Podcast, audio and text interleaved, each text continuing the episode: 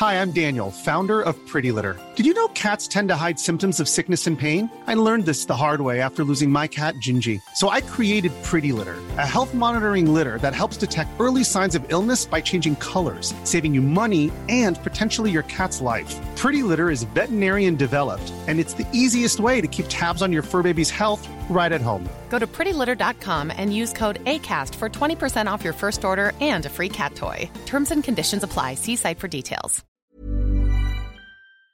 Hey everyone, and welcome to the Phileas Club. This is episode 116. We're in uh, October 2018, and we have a long conversation with Tony, our very good conservative friend, and we also talk about France and the crazy things that have been happening there.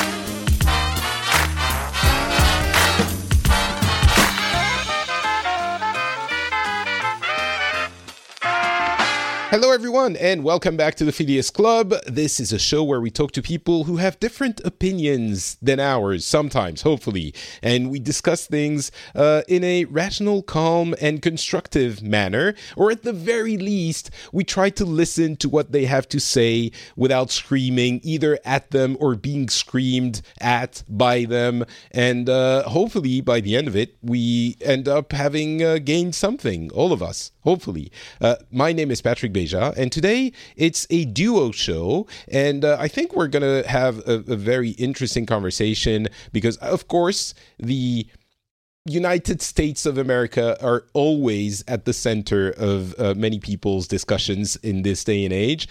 And uh, we have Tony, who is back uh, representing, holding the flag for, I want to say, reasonable Republicans. I don't know if you if you uh, conservatives maybe if you want to define yourself as reasonable, Tony, uh, you can let us know yourself. I don't know if I'd go that far, Patrick, but I try. well, I mean, the the really important thing we know we want to talk about today is your newfound love for guitar, um, and how you have uh, two guitars now, right? I, I do. I, I, picked it up at the uh, young age of 38 last February. I bought a, bought myself a cheap acoustic off of Amazon and really fell in love with guitar. So uh, my wife bought me a, a nice Gretsch electric guitar a couple months ago, and I've already got other ones on my radar. I, I understand finally why guitarists have multiple guitars and they're always looking at the next one. Well, I'm sure uh, you know that will help showing that you are indeed a conservative and a human being to all of our uh, uh liberal, crazy listeners. um, so we're trying basically to humanize you. You have a wife, you have children. You're not a, a, a monster who wants to eat. I don't know, children. No, maybe not. But uh, no, maybe Definitely not. not. That, no, no, no, that's the opposite of what you want. Um, so, uh, just a quick note before we we start. I'll, I'll, also talk about things that have been happening in in uh, France, and that is, you know, that have been very surprising, and at the same time not that surprising.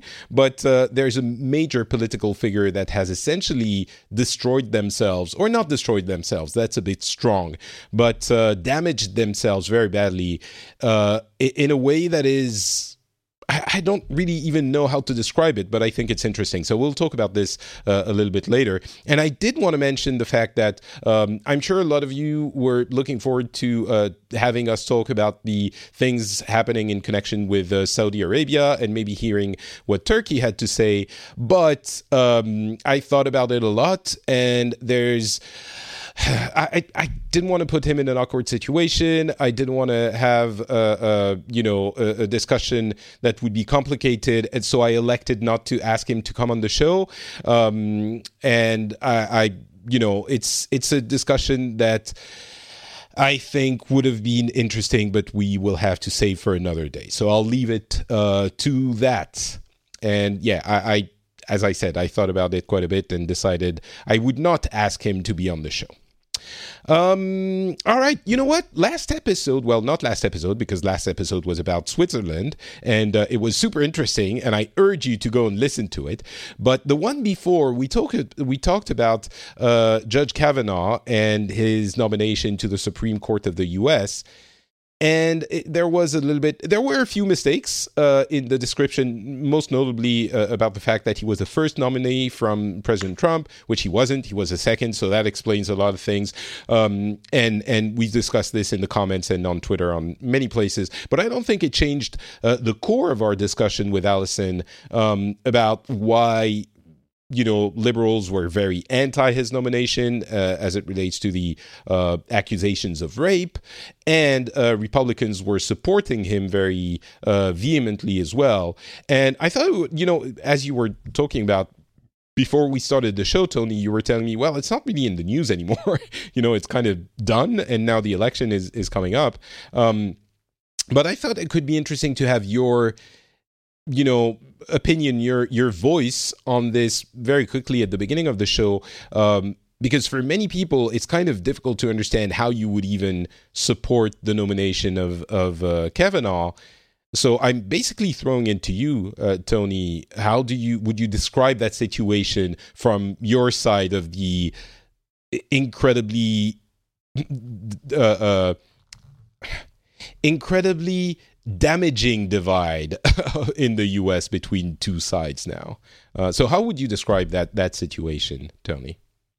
That that's a very uh, open-ended question. There's a there's a lot of nuance uh, to the the Kavanaugh uh, nomination, and I guess the best way for me to go about it is uh, if you've got if we've got a few minutes, is to start at the beginning because.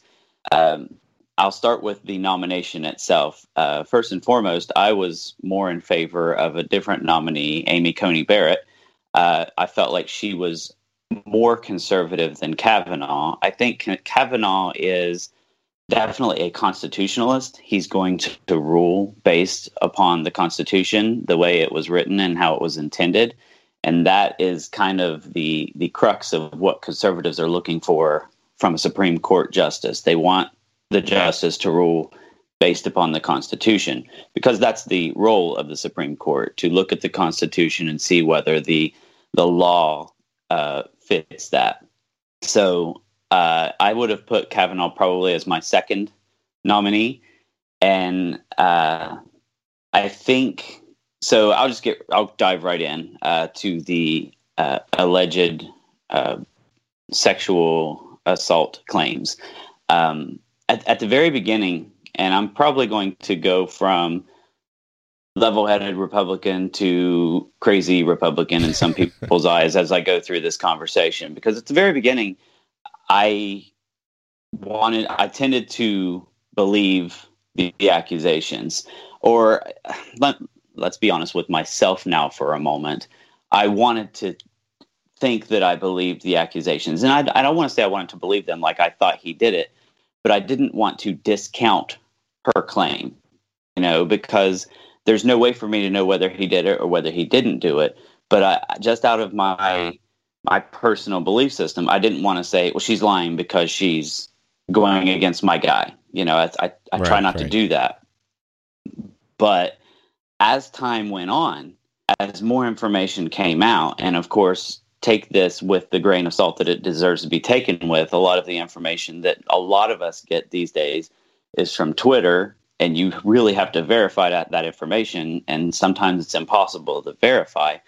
But it did seem like uh, news sources were saying they were poking holes in the claim, uh, especially as it got farther and farther in. You know, some of the claim, well, first of all, all of the people that she listed as corroborating witnesses couldn't corroborate.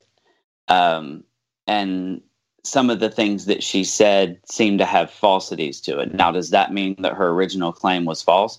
No. But my thought process on do we punish a person based on a claim that you have no proof, no corroboration, no anything for? That just doesn't seem right to me. And you know, um, I think uh, on that line of thought, I as much as I, you know, the common line is I believe women. And I think that's a very strong and important statement. And it's kind of a, a super rock and hard place to be uh, when you say, yeah, I believe women, but, but in this case, um, it, it feels like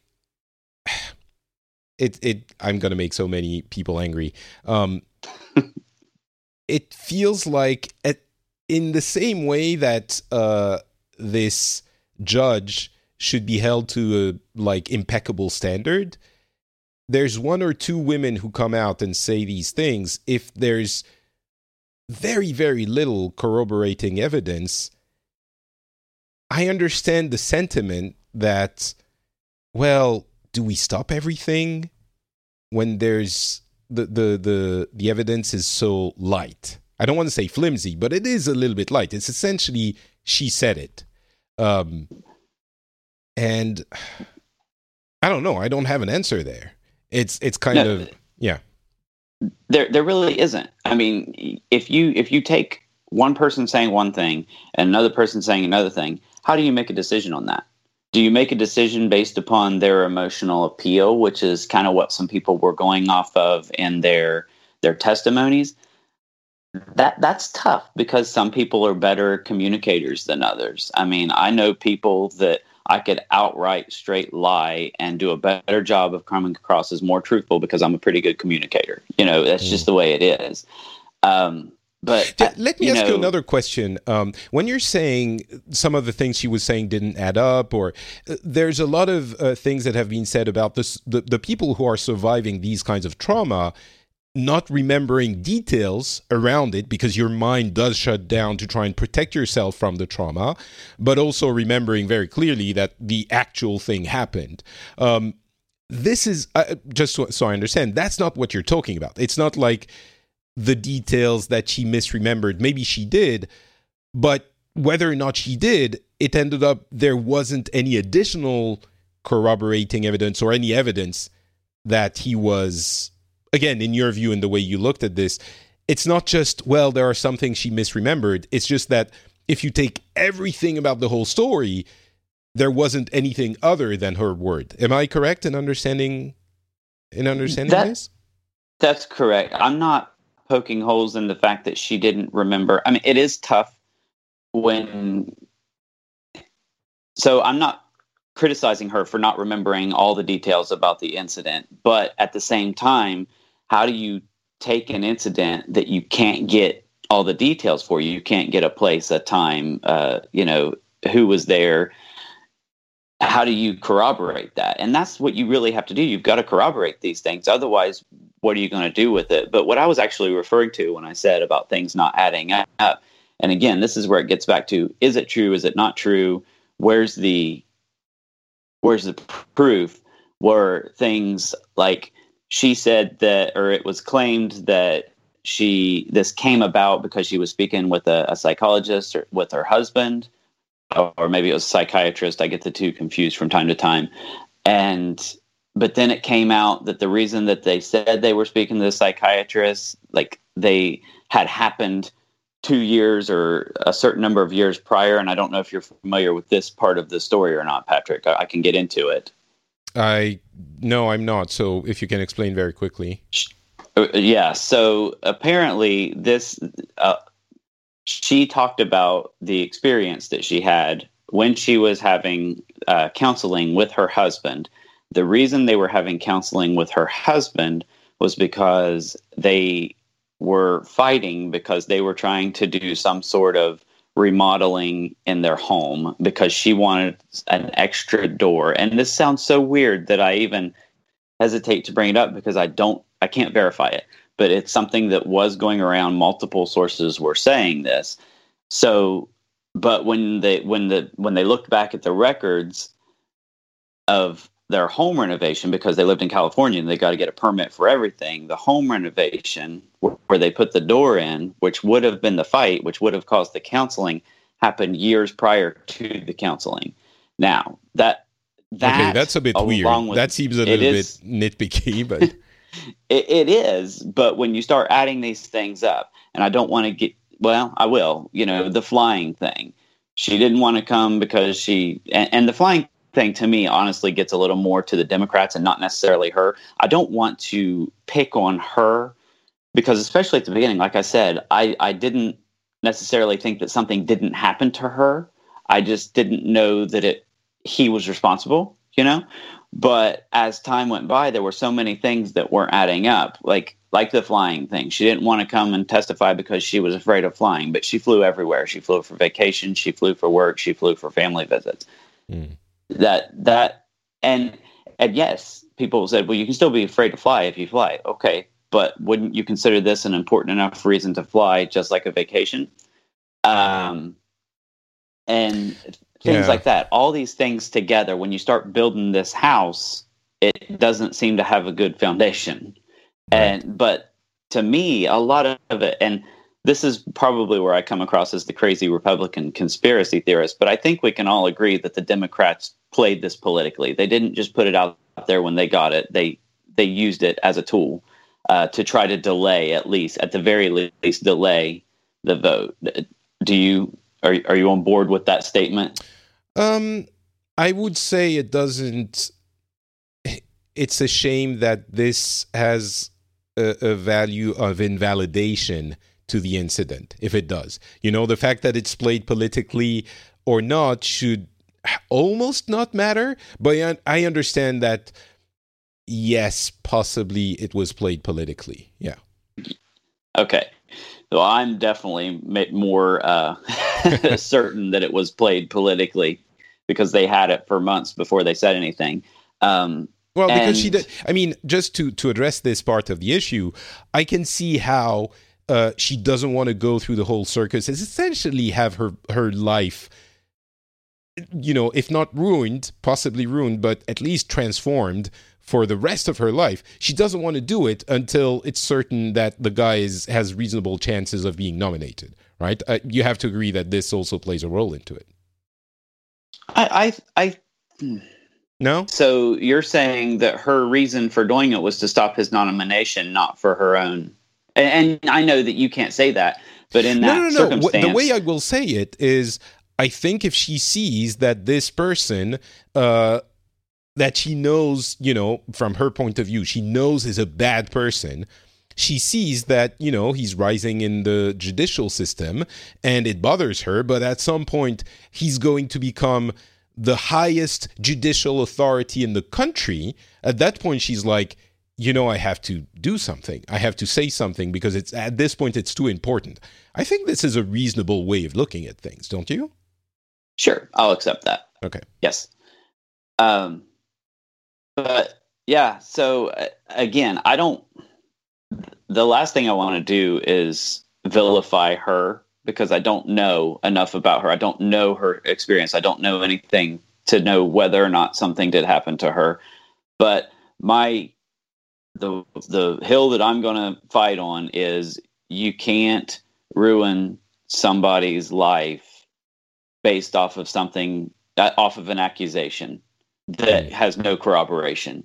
I'm I'm a believe and verify person, and I am aware that you can't always verify.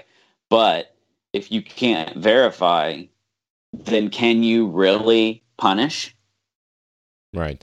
I think I understand that that sentiment, and I think it's made incredibly complicated by the fact that you have to. And I understand we're two white men talking about this, so yes, I I know that is you know ironic, but the the the fact that um, it's important to believe women is important, and I understand that, and I I think it's a, a, a key part of the story, but it's not the only part. I I tend to agree with you that if after this whole circus, I mean, there was what another person who said he shoved his penis in her face.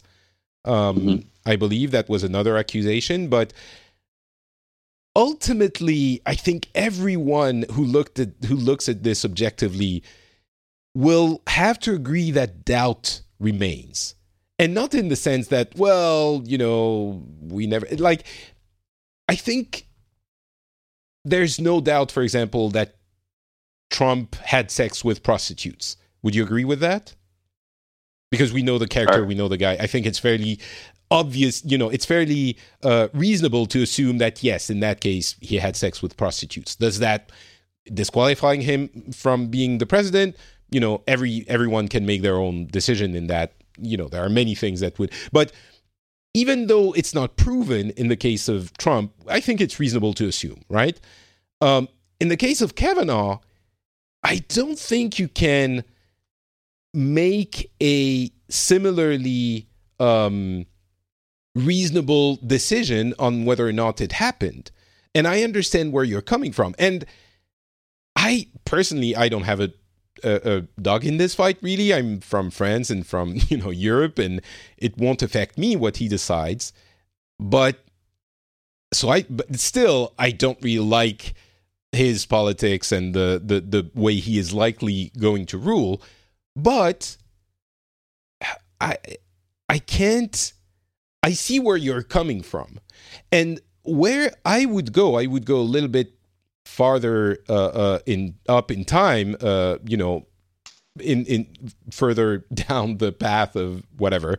Um, and I would say last time I said, you know, for these kinds of things, we need more than a simple majority. You have to get people in the room and force them to find someone that you know whatever 60% two-thirds of the house of or whatever agrees on but if i'm not mistaken maybe maybe you know this if i'm not mistaken someone told me um, it's actually the democrats that changed the rule for this for the last nomination um, because it used to be you know 60% or, two-thirds majority and they changed it to a simple majority. Is that correct? Do you know? Somewhat. So um, i'm going to give democrats a little bit of ammunition here because there there are two sides to this story. The the democrats did drop the supermajority uh, requirement for presidential nominees because they wanted because Republicans were blocking a lot of the nominees that Barack mm. Obama was uh, trying to put in because they couldn't get a supermajority. However, if you ask a Democrat, they will say, "Well, they they dropped it for presidential nominees except for the Supreme Court," um, which you know. Would they have, if they had an opportunity to put a Supreme Court justice in without a supermajority, would they have? You bet they would have but they didn't have that opportunity. So um, so now they're saying, well, yeah, we we made it so it was only a majority for those nominees, but not Supreme Court, and you Republicans are the ones that are making it for the Supreme Court. So. Right. Yes and no. I think the intent was for them to push through their nominations. Certainly, the intent wasn't for Republicans to be able to push through nominations without a uh, supermajority, but I don't think they were looking at, ahead to the fact that Republicans probably would get that opportunity. Mm. Well, I mean, ultimately, I don't think everyone's going to agree on all of this. Um, but I will say that w- looking at it from afar, I come back. I keep coming back to the to the statement I made last time, which is, it seems asinine that a simple majority is enough for these nominations that are lifetime nominations. And I understand that that the current state of the US political system and landscape means that you would never get anyone nominated. But I would go as far as to say that that's not a reason. Um, then it would create the constitutional or the government, you know, the, the judicial crisis that is needed maybe to get things moving. Um, but you know, I'm I'm looking at this from the outside. I think it's it's so damaging that this opposition is so binary that, and this is a consequence of that. Um, ultimately, if there had if they had needed a, a, a, you know more than simple simple majority, he would not have been elected with this uh, scandal behind him, and that's the way I think it should work. But given the fact it's a simple majority, mm. yeah, I want to make one clarification on what you just said, uh, sure. uh, Patrick, and that's you said with the with the requirement for a supermajority, he would not have been elected or nominated with this scandal behind him. You can take that part of the statement out of it completely. With the requirement of a supermajority, even if he was spotless, there were no accusations he would not have been nominated because uh, the left was so afraid. And I think this the the likelihood of this happening is virtually nil. They're so afraid that he's going to overturn Roe v. Wade. He's not. He's not that guy. And in my experience with his rulings, he's not that guy. But that was what I, I'm not going to say that the uh, the accusations had nothing to do with it. But without those accusations, it would have been nearly as bad. They would have found other things because Gorsuch, he had a lot of opposition to him too, and it was pretty. It was pretty vitriolic, mm. and they didn't get a supermajority I mean. for Gorsuch either. So, but that's what I mean. And in this, oh, sorry, go, finish finish up, Tony. Uh, that's okay. Go ahead. I, I was I was just going to ramble. but, but I mean, this goes to both parties in this I, I, really hate the idea that oh they're both the same and they both do the same things and the same bad things. I don't think that's the case. And and you know that. I think the the the republicans are a little bit more ruthless than the democrats. And i'm sure you think the same about you know the democrats compared to the republicans. But the, obviously the republicans delayed the nominations of the uh, democrat democrat nominee the democratic party nominee uh, last time which was outrageous. I really think that was horrible, a horrible thing to do. But if you needed a super majority, I agree with you, they would not be nominated. But I think it would it's one of the ways to force people to come back to the middle. The problem is everyone is running away to the extremes and you're getting into this situation where no one can even hear what the other side is saying because you have these situations where, well, if we have a majority, we take everything and the majority is composed entirely of one party and that's the other issue with the two party system i've been railing about uh, uh, on this show. This is a toxic toxic system. You shouldn't have a two party system you need more. You need to learn as children do to compromise and to uh, you know give a little bit and take a little bit and all of this. And this doesn't happen with these systems in place. So i think beyond the fact that I agree with you, Tony, it wouldn't happen if there if if a super majority was needed. Um, I think it would be needed so that it down the line you would get to a landscape where it still would happen. And I don't know if it would, but I think that's the path. Now I don't see a path. I don't see how, you know, it's just going to be opposition forever. But uh, I, you know, that's a pessimistic view, and I don't disagree. um, I, as far as the two party system, I can totally get on board with the need for a more than two party system. However, I feel like at this point we would have to tear it all down and rebuild to have more than a two party system. I mean, it would have to be a start from scratch situation. I just don't think that you know that's going to happen. I, I don't even think so. I think what's needed in that case is just to have two turns in the election. You have uh, currently you vote once and that's it. You have to make your final choice in the first term uh, first turn of the election.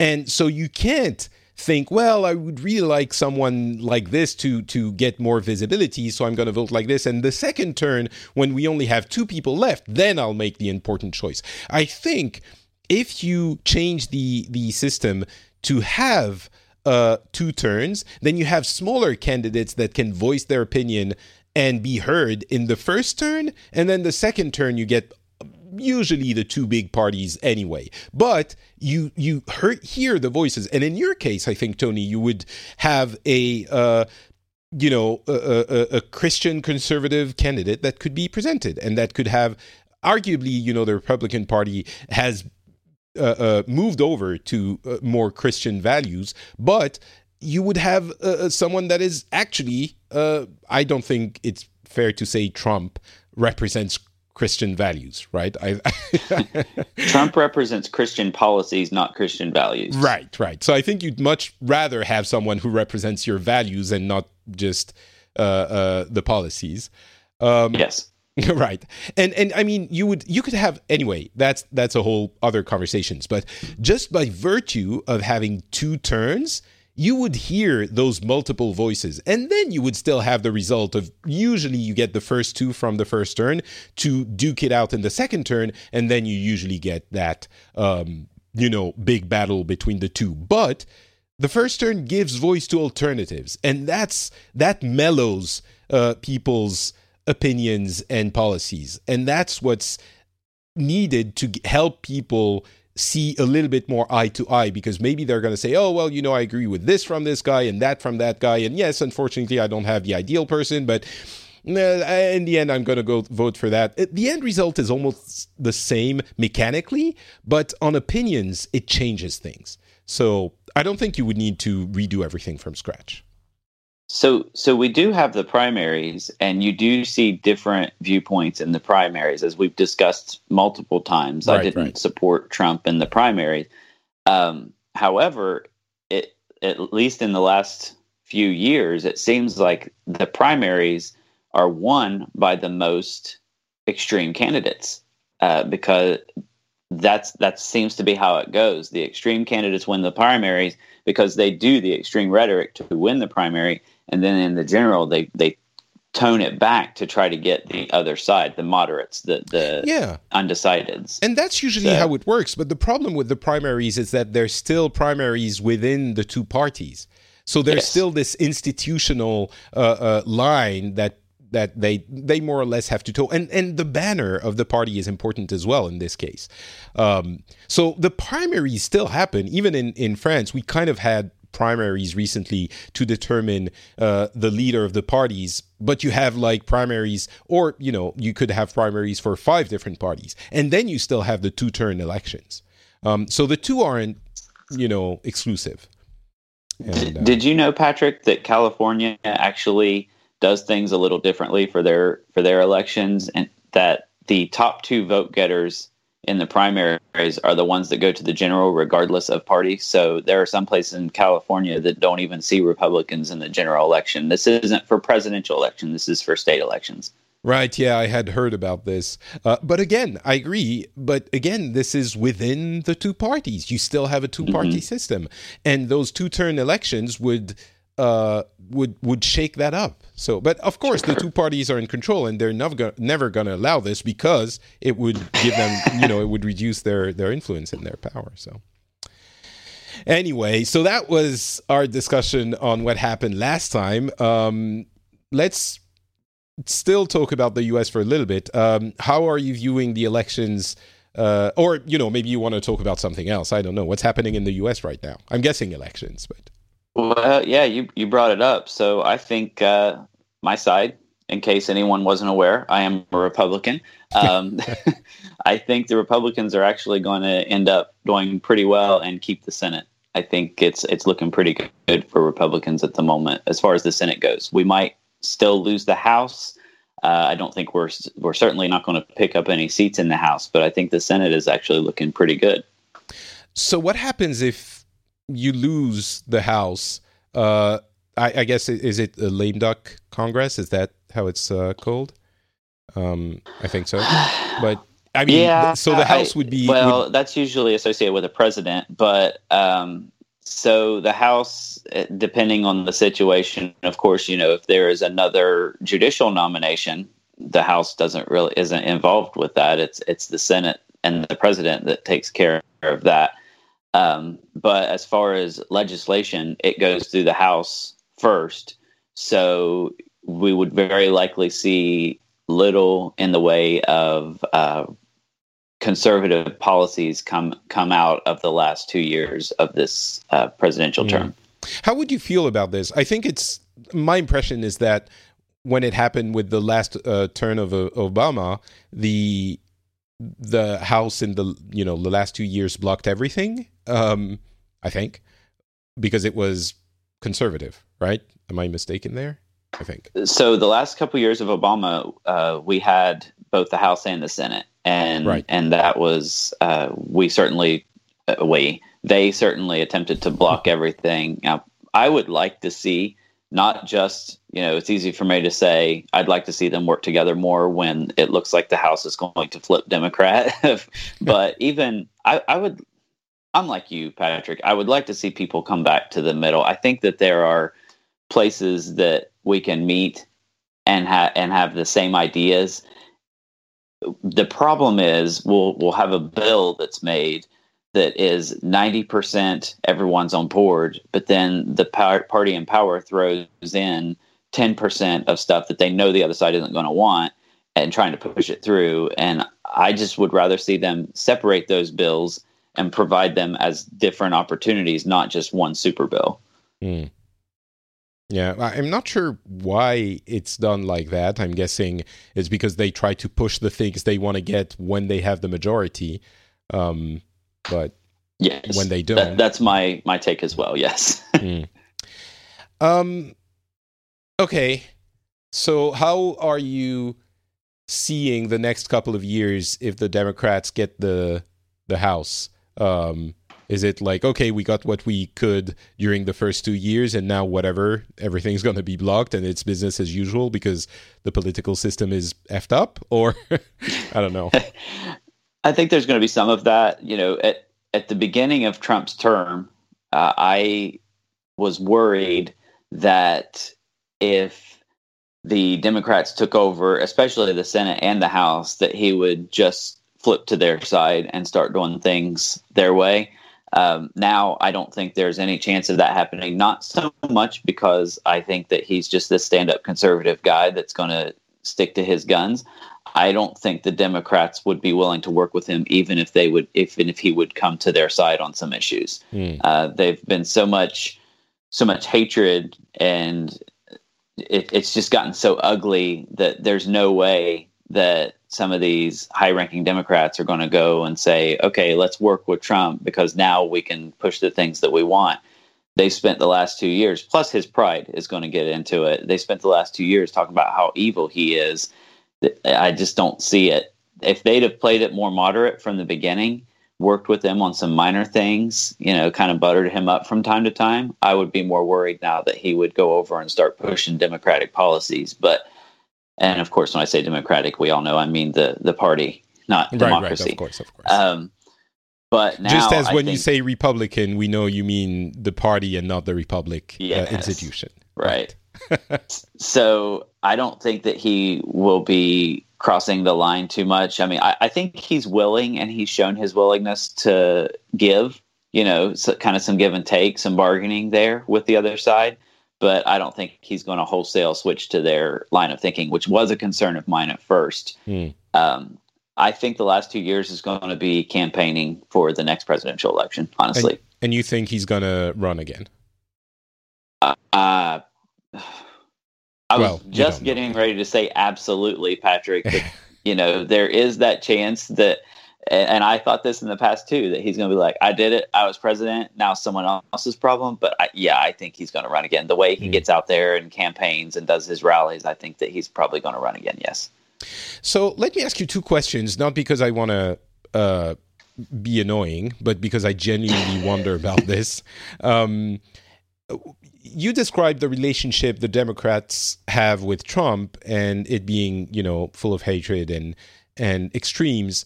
Um, I personally think Trump is, as a person, worse than Obama, but I feel like there was a lot of that kind of uh, demonization and mischaracterization, characterization. I, for me, it's more warranted. I'm choosing my words. More warranted for Trump than it was for Obama. I think Obama is more of a decent human than Trump. But what do you think? Because there was certainly a lot of, you know, demonization of, of Obama and like, you know, don't touch my Medicare money, Obama, you're the spawn of Satan and you weren't even born in the country. Um, how do you feel, you know, that that parallel? Like the Democrats are demonizing Trump, or as you said, you know, uh, uh, I can't remember what you said, but to that effect. Um, sure. Yeah. So I, uh, the lens of a a conservative Republican guy, I think that the demonization of Trump is worse than the demonization of, of Obama. Now, uh, that's not to say that it didn't exist. There was certainly um, demonization, since that's the word we're using, of Obama. Um, I'm sorry, I'm I'm hearing some uh, uh, on the audience side some tables being flipped right now. So I, yeah, keep going. It was just a bit distracting. well, I, I, mean, I don't remember, and I honestly I didn't pay as much attention. So I, I want to preface what I'm saying with that. Uh, for the first few years of Obama's uh, term in office, I was uh, younger and more interested in video games than anything else in the world. So, but I don't remember Obama being referred to as a Nazi. Um, but and, don't you think there's for cause for for those characterization of Trump? That's no, no, you don't think so? No, okay. No. And I I think that anyone that would ever compare uh, Donald Trump to Hitler is ridiculous. That's absolutely one hundred percent ridiculous. I, I, but comparing Donald Trump to Hitler, I think, is the kind of fringe ridiculousness that yes, I agree. But maybe not saying he's a Nazi, but saying he enables Nazis don't you think is a little bit more reasonable? I, yeah. So Nazi. Okay. So when I still white when I think of Nazis, I okay. So there is a distinction there. Mm-hmm. Um, and it's funny how discussing that, things and trying to put the right terms on things we you know we went from he is hitler to maybe he is enabling some white supremacists you know we we're coming back to rational uh, discussion that actually makes sense in the facts sure. just by virtue and, of discussing things and that's why i like talking to you um, because i you know where i'm from just a little bit of background there's not a lot of people that disagree with me Right. it's right. just the nature of being where I am in the country. Um, but I think there are two different aspects of the enabling white supremacy conversation. There's is he purposefully enabling white supremacy? Is he going out there and the term dog whistling? I don't I, I can't say that he's doing that. I can't say that he's not doing that, but I don't think he's blatantly because I don't like the term dog whistling. If you can't tell for sure what it is without being on the inside, then maybe it's not a thing. But mm, do the I white supremacists? Agree, yeah. that, that's that's yeah. You can have your opinion. I can have my opinion. Sure, sure, sure, sure. The white supremacists are certainly, I, I think, from their point of view, they they probably do feel that he's enabling them. Does that make sense? Like they yeah, see sure. what he says and they see, yeah, he's on our side. I see what he says and I don't see him saying white power, white supremacy. You know, that that's not what I see yeah. out of him. Yeah, no, I think it's more subtle than that, but fair enough. I, I'm asking for your opinion, so I, I won't, you know, uh, uh, annoy you because you're giving it. But co- coming back to the thing with Obama, so you think he's being treated maybe that's a better way of thinking about it. You think he's being treated more unfairly than obama was or that's what i get from now, what you were saying. you're saying a different thing than you said before. Uh, now that's you're true. saying he's being treated unfairly. And one question you did want to, you did ask that i want to make sure mm. that i answer is do i feel that uh, obama it was a worse is he's still around is a worse person than trump? No i don't I feel that Trump is undoubtedly, uh, as far as my morals, my ethics, my beliefs. Obama, you know, has a wife, his kids. He's he's as far as and I can tell, I've heard nothing to the contrary. Been faithful to his wife. Um, Trump has not. That's that's a big deal for me. So as mm. as a person, I feel that Obama is probably a better person than Trump. Yeah. But I Obama's policies I didn't agree with, and I do agree with Trump's policies. Yeah, that's a tough choice though, because it's easy to look at it from here and say, "Oh, how can you, you know, support that person who is uh, uh, betraying your your moral stances?" and and certainly the question of, you know, not to be too dramatic, but like the, selling your soul to someone to having something else. Like it feels like this would fit that description, but at the same time, those policies he is on the side of the policies that you think are very important. I think I often refer to the uh, the question of uh, uh, being pro life or pro choice. And mm-hmm. that is something that is very important to you. Like it's for you, it's literally a matter of life and death, right? And yes. yeah, so uh, saying, well, I'm a worse human being than others, but I will go in the direction that, according to you, will preserve life. You're like, like for people if you put the question on pro-life or pro-choice then it becomes polarized but if you say there's someone that is saving people from being shot in the head and I don't like them as a person, but they're literally saving people from being shot in the head, like in the current world today now. And maybe that's also super uh, uh oversimplifying it, but do you say no? I don't want to vote for him because he cheated on his wife and he's a despicable person. But he's saying I'm I'm going to prevent shooting in the head of people. I don't know. Right. It, yeah. One thing that you probably I'm going to make a point of is with with my Christian beliefs. You know, a lot of people, whether they're Christians or not, they put the emphasis on the the love everybody, love your neighbor, love love love love love. Um, another part I think of that's what that, Jesus was saying, but sure, it, he he was. Um, but the other part of that was um, forgive. A- and you know, if someone asks for repentance or asks for forgiveness, you forgive them. So that is an aspect that we're, you know, justifying, rationalizing with Trump is he says that he's changed his ways. Has he? I don't know.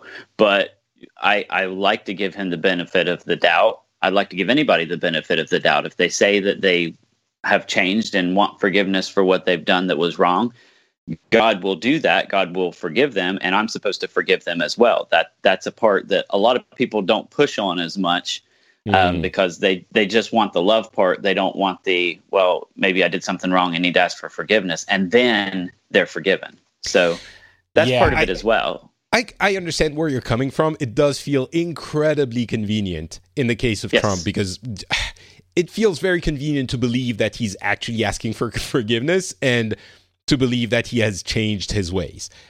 He seems mentally unstable or very clever in the way he communicates. But anyway, that's my bias showing. But I mean, I even it seems even you agree that it's kind of convenient to, you know, give him the benefit of the doubt here. But I do, yeah, I, I okay. do agree that it looks that way, and it, it is that way, and there are certainly, and I'm not saying that that's you hit the nail on the head on why I'm a supporter. It's the policies, uh, right. not necessarily the person.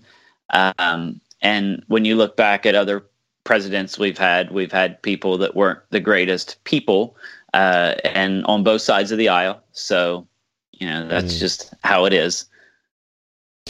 All right. Um, I do want to ask you. I said I had two questions. Uh, I do want to mention the uh, uh, um, Roe versus Wade, which you did mention as well, uh, because to me, the way I, I, understand it, with very little understanding, is that, uh, again, as you said, uh, Kavanaugh is more likely to uh, invalidate Roe versus Wade. For people who don't know, it's essentially a Supreme Court decision that means uh, abortion is legal in the U.S. Right, depending on the state, and but maybe not even depending on the state. It doesn't depend on the state; it's federal. Right. Federally, abortion is legal in the U.S.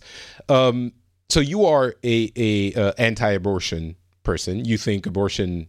Sorry to put it that bluntly. I don't think it's blunt. It's just the words. But you think abortion is equivalent to murder, correct? Yes, you can put it that bluntly all day long. That's okay. that's exactly how I believe. um, so you would hope that he would well you were saying he's a constitutionalist and he wouldn't invalidate roe versus wade but that is what you would like the supreme court to do i would yes i don't think mm. he's going to and it's not necessarily because i don't think i think the constitution favors roe v wade i think that he has not shown an inclination toward overturning roe v wade sometimes he gets into the and I forget the exact term, but um, precedent sets the law, whereas that's not really ever been the case. So you know, since Roe v. Wade is the is the the current judgment, the current ruling, um, it's less likely to be overturned. Uh, right, now, right. If it did get overturned at the federal level, all that would do was send it down to the state level. So the states that were for pro-choice could still have their um, it would still be there and the right. states that were more likely to be against it it might go away so it really it, it changes it from an overarching and, and i'm more of a local state government guy anyway so it changes it from an overarching rule to the states decide and okay. and that's that would be my preference either either way um so I don't want to get down a super long rabbit hole for this. Uh, so just touching on it, and if we spend too much time, I'll I'll move on. But if it did get overturned, I'm genuinely curious again.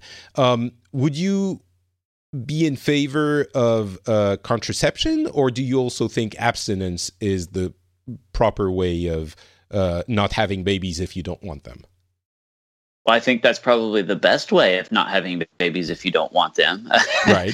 um, it's the most sure way. Now, as far as contraception, I hear this a lot. Are we talking about all forms? Like, are we talking about condoms? Are we talking about the pill? Are we talking about all of these? Um, I would say at the very minimum, the pill and condoms, mostly because the pill puts the uh, choice in the hand of the woman, and the condom, you know, you have to, in the moment, make sure that the guy agrees to do it, to put it on, which uh, we know that many won't. So I I have no problem with uh, the availability. I, I, wouldn't I wouldn't outlaw contraception or anything like that. Mm. I do have an issue with requiring a company to provide certain forms of contraception if it's against their personal beliefs. And when I say certain forms, I don't know why anyone would have a problem with, and I, I'm not. I, I was raised Catholic, although I left the Catholic Church early enough that I didn't get into whether condoms were bad or not because I wasn't old enough. But um, condoms, I don't see why anyone would have a problem with that, although that's not typically something that's provided for by medical benefits. Um, now, me and my wife, uh, she has opted uh, not to use the pill because, uh, in her understanding of how it worked, it didn't seem to fit with what we believe. Um, I, I don't know enough about it to really make an educated conversation about that. I will say the um, morning after pill I don't like. Uh, again, though, I don't know that I would outlaw those things, um, mm. but or I wouldn't outlaw those things. Uh, but you said, would I be in favor of them? I'm I'm in favor of contraception. If if someone doesn't want to have kids, I feel like there's ways to not have kids. Mm.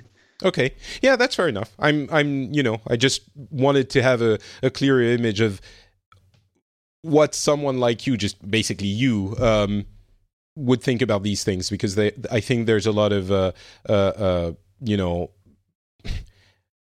ideas that people have about these debates and that Roe v. Wade or pro-choice, pro-life can go uh, uh, to different lengths and uh, so anyway, I'm yeah, I'm uh, grateful that you would answer that question. Sure. Can I can I add uh, oh, sure. one more thing, Patrick?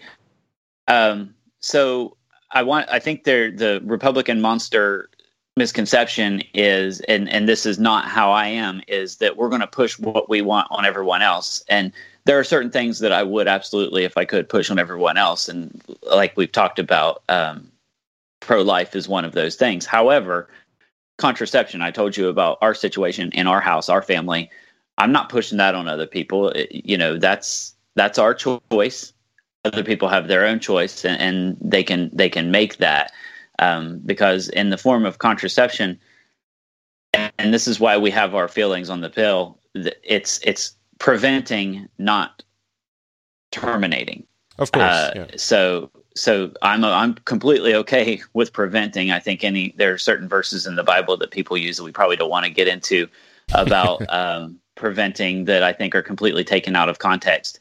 But um, so I, I, try not to push. You know, I, I will tell you what I think all day long, but I try not to get up on the mountaintop and scream at people. mm. and, and I think ultimately, you know, that is what democracy is i mean yes some people should get up on mountaintops and convince others because we need that in politics but um, what i'm referring to is the fact that you believe something and you'll vote for it.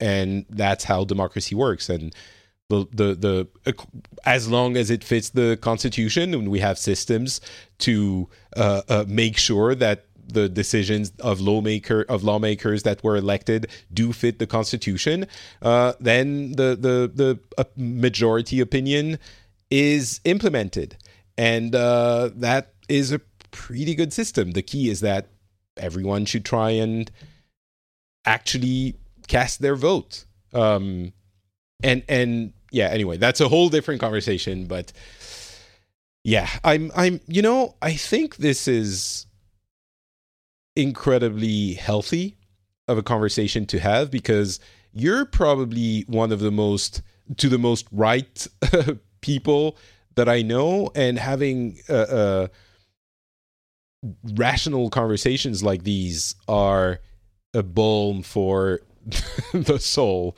you know? It's it's what the show is built on. I was talking about last time uh, on the last general show about the fact that i wasn't sure what good we were doing and a few people were you know very kindly answered remember what your original mission statement is? Your mission statement isn't to solve all the problems in the world, as I jokingly put it uh, in the last episode. It's to just give an outlet for people to listen to other people's opinion without all the craziness that is pervasive in the world, not just in the US, but in the world really right now.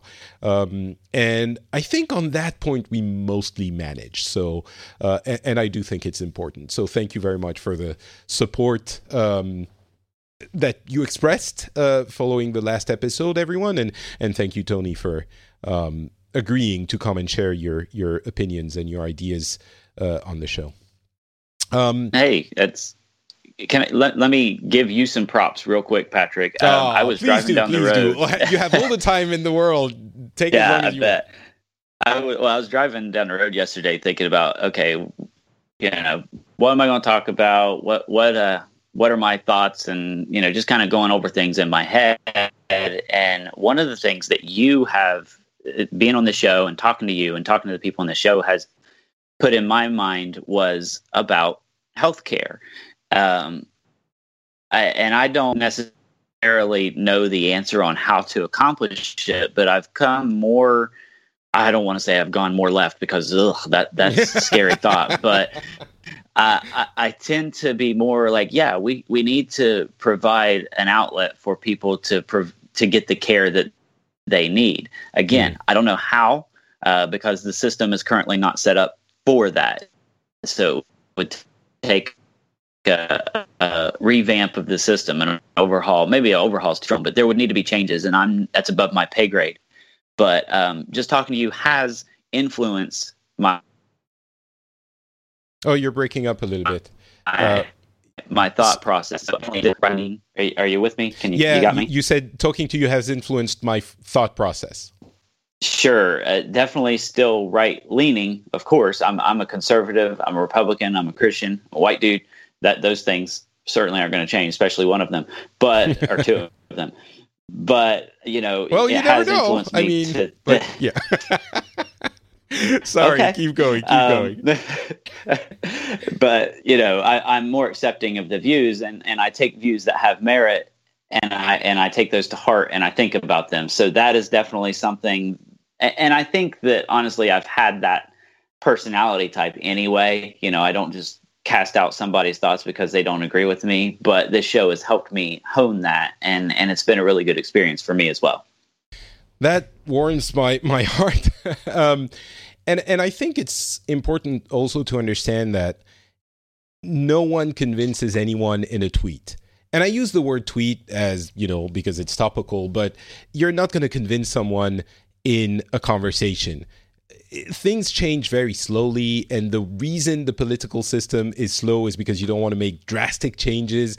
And it's the same in conversations and ideas any idea you've had that you weren't quote unquote born with, meaning inherited from your parents and social context and all of this, probably took a while. First, you're you you you're confronted with the idea, and they seem a bit strange or a bit incongruous, and you think about it more. And over you know weeks, months, years, you understand why maybe it would make sense. And it's happened to me many times, and I'm glad you know it. It seems like you're uh, uh, it's happening to you as well, and I'm sure it happens to many people, but the key is you have to be able to have a, a, a, a dispassionate conversation about things in order for that process to happen and for the better solution to emerge. If you're just yelling at each other, so yeah, anyway, the point is here we're trying not to yell. And thank you very much for that.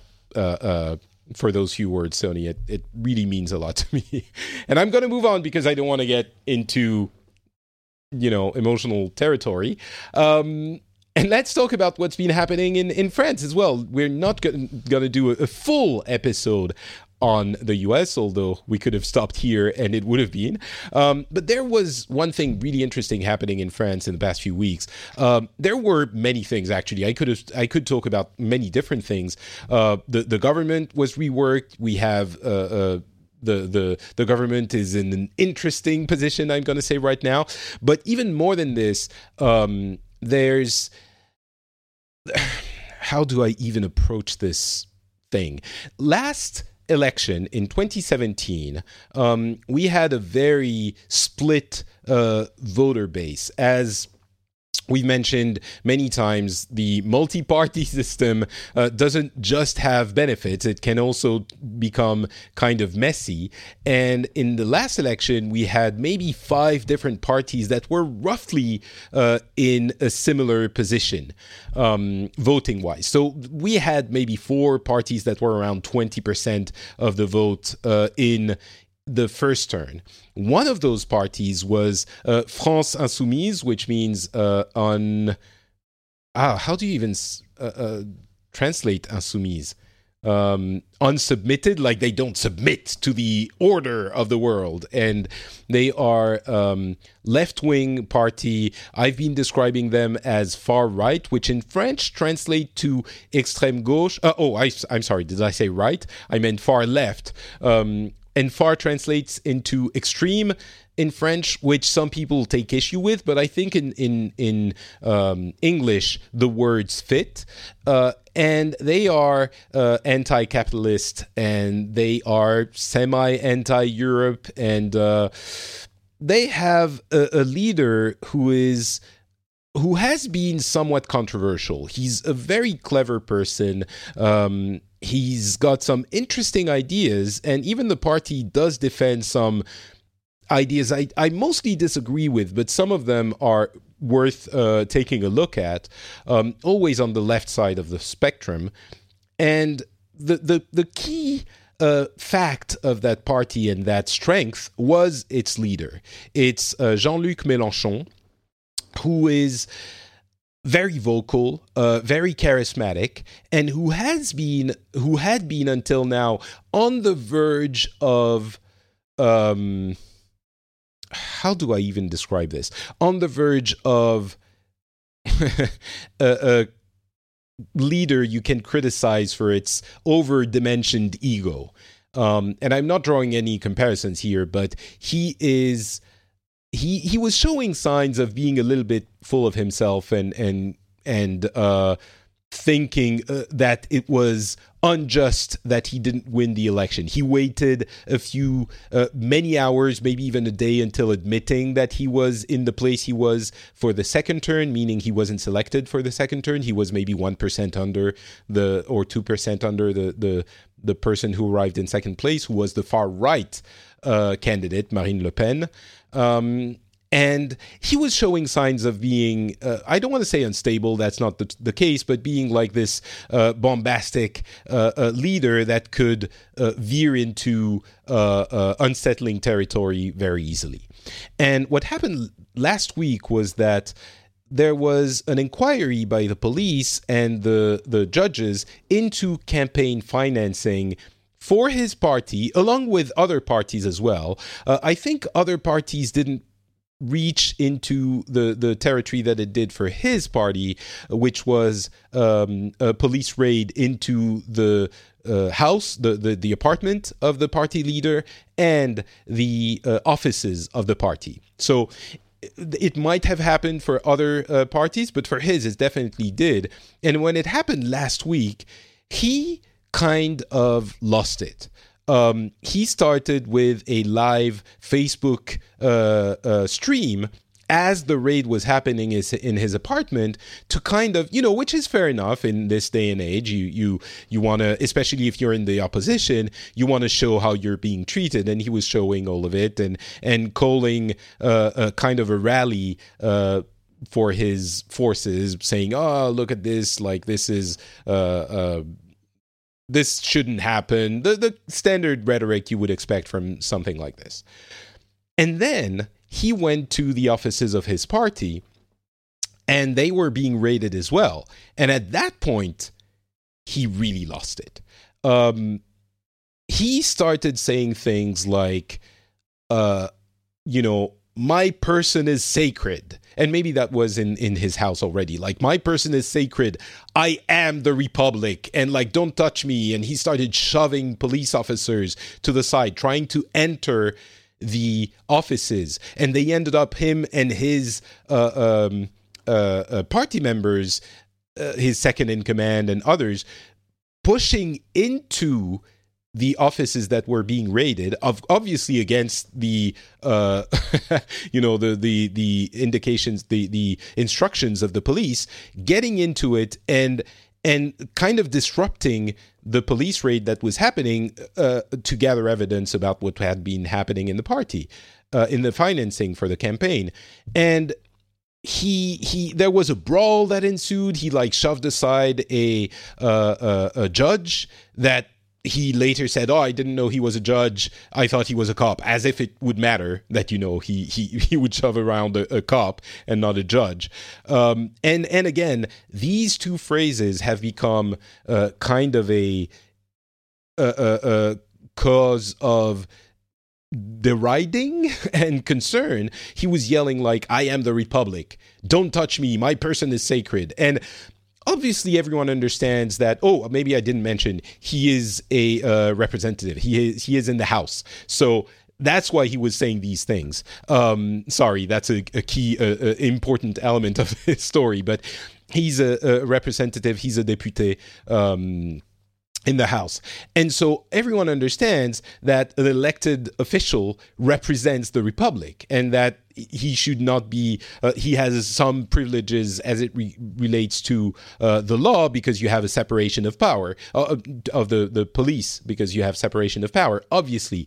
But that's not what he meant, how people understood it. And I don't think that's what he meant. I think it was an outburst of his, um, you could say, megalomaniac personality that he was he couldn't accept the fact that he was being investigated. And of course he said you know the the the cops are at he was already claiming that the press is at the call of the capital great capital uh, forces of the world that are ruling the world which arguably you know, if you have an anti-capitalistic view of the world, yes, there are forces that are uh, maybe too strong in the world. But claiming that France has no independent press is a very different story and one that doesn't hold up at all. Like we have a strong free press that has investigated essentially every party and put out uh, uh, scandals about every party there is. So that claim doesn't hold up. But now he was saying, you know, the police is at the at, at, the beck and call of the great capital,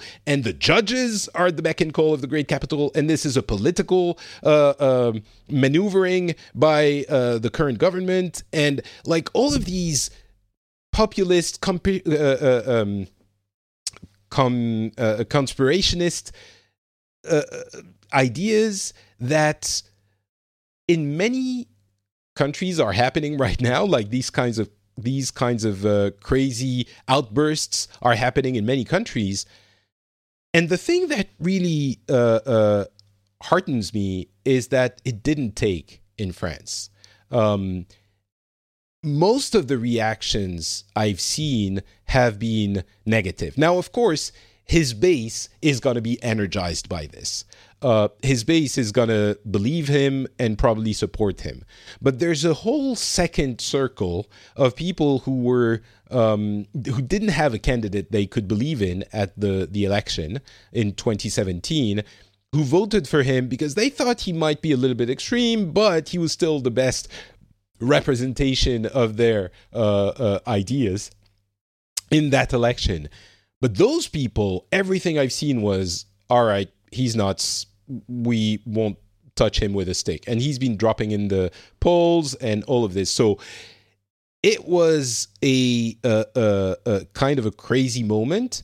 And he kind of, for many people, I didn't like him from the start, but I didn't think he was that bad. But it was kind of like uh, uh, revealing his personality to the world. Um, and the the the takeaway from this, if we look a little bit farther in the future, uh, our next election is in 2020, so we still uh, 2022. Sorry, so we still have a lot of time. But the concern is if he is not the beacon of hope for the left, uh, and on the right, we have the equivalent of the Republican Party, the the what used to be uh, the standard right wing party, meaning conservative, but not in a uh, you know extreme way, is going farther and farther to the right in a in a concerning way, to the point that I think many people on the right will not want to vote for their their representative uh, at the next election. And on, on the right of that, we have the far right party, the um, uh, Front National, which actually had to split and change and all of this. So Le Pen, um, which is far right. And we have this far left. And we have in the center, uh, center right maybe, Macron, which is the current government. Um, that many people don't like, it becomes kind of a who can you vote for situation, which is a recipe for disaster um, for the next election. But I do think that he, uh, Jean Jean Luc Mélenchon, the the one uh, who had that outburst, kind of destroyed his chances for ever being president because unless something incredible happened in ne- happens in the next four years, these outbursts are going to be played over and over again on TV whenever he decides to go for for the presidentship again. And that was kind of a insane. I, am sure it seems remote, very remote from you, Tony, um, and you don't really uh, hear about it. For, but for us, it was like this moment of everyone looking at this and thinking, okay, he's insane. Uh, what do we do now? But I do, as I said, I do take heart in the fact that most people looked at this and didn't think, didn't buy into the uh, uh, outburst and the rhetoric. So that was kind of a uh, um, a moment where when I thought, okay, France is maybe still has its head on its shoulders. Um, so yeah, I don't know why, but we don't fall for it, or at least it seems. Maybe things will explode in the next election in 2022. But and that was the story for from France. And I think that is going to be to be it for this episode. Um, I want to thank you again, Tony, for being on the show. Uh, I think these episodes where we explore the, the the other sides are, as I said, very useful. So thanks so much for agreeing to be back uh, over and over again, in spite of my incessant questioning and anno- annoying you. Uh, and uh, if do you do you still use your Twitter? Do you have somewhere you can direct people if they want to get a hold of you? Sure, I, I do still use Twitter. I'm more of a, a watcher than a than a publisher, but you can find me at Tony Staley, and I'm sure Patrick will put that in the show notes. So uh, happy to talk to anyone that agrees or disagrees with me, as long as they don't yell at me and make me cry. don't make Tony cry, people. That's not that's not nice. Uh, well, hopefully, the people who listen to this show and who uh, listen long enough that they have reached the end of this episode will be the kind of people you want to have discussions with. Uh, for me, it's not Patrick on Twitter and Facebook and Instagram. Uh, I post many things, including photos of the wonderful surroundings of uh, where I'm living now, uh, in in the heart of the Finnish countryside. It is truly uh, dreamlike. It's a it's a paradise here.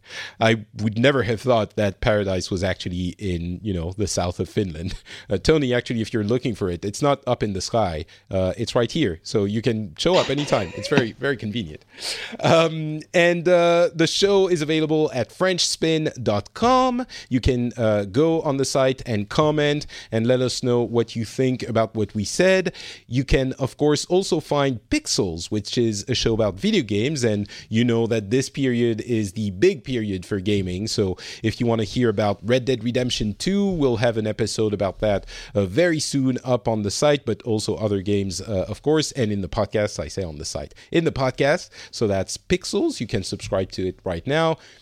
And finally, of course, this uh, show is supported by patrons, by Patreon. If you want to support it, you can go to patreon.com slash the Phileas Club and uh, just, you know, give a couple of bucks an episode. It is uh, invaluable. Well, it does have a quantifiable value, but uh, it is invaluable in the way that uh, it does help me uh, do the show. It supports it it helps me produce it and uh, buy food for my family which is of course appreciated. But you know if you think the show has some value has some value to you if it um, uh, brings you something you don't get somewhere else which i think it might for some people uh, please do consider subscribing at patreon.com slash the club. We will be back for another episode very soon. Until then listen to people who talk when they're not yelling, of course. Thank you very much. Talk to you then.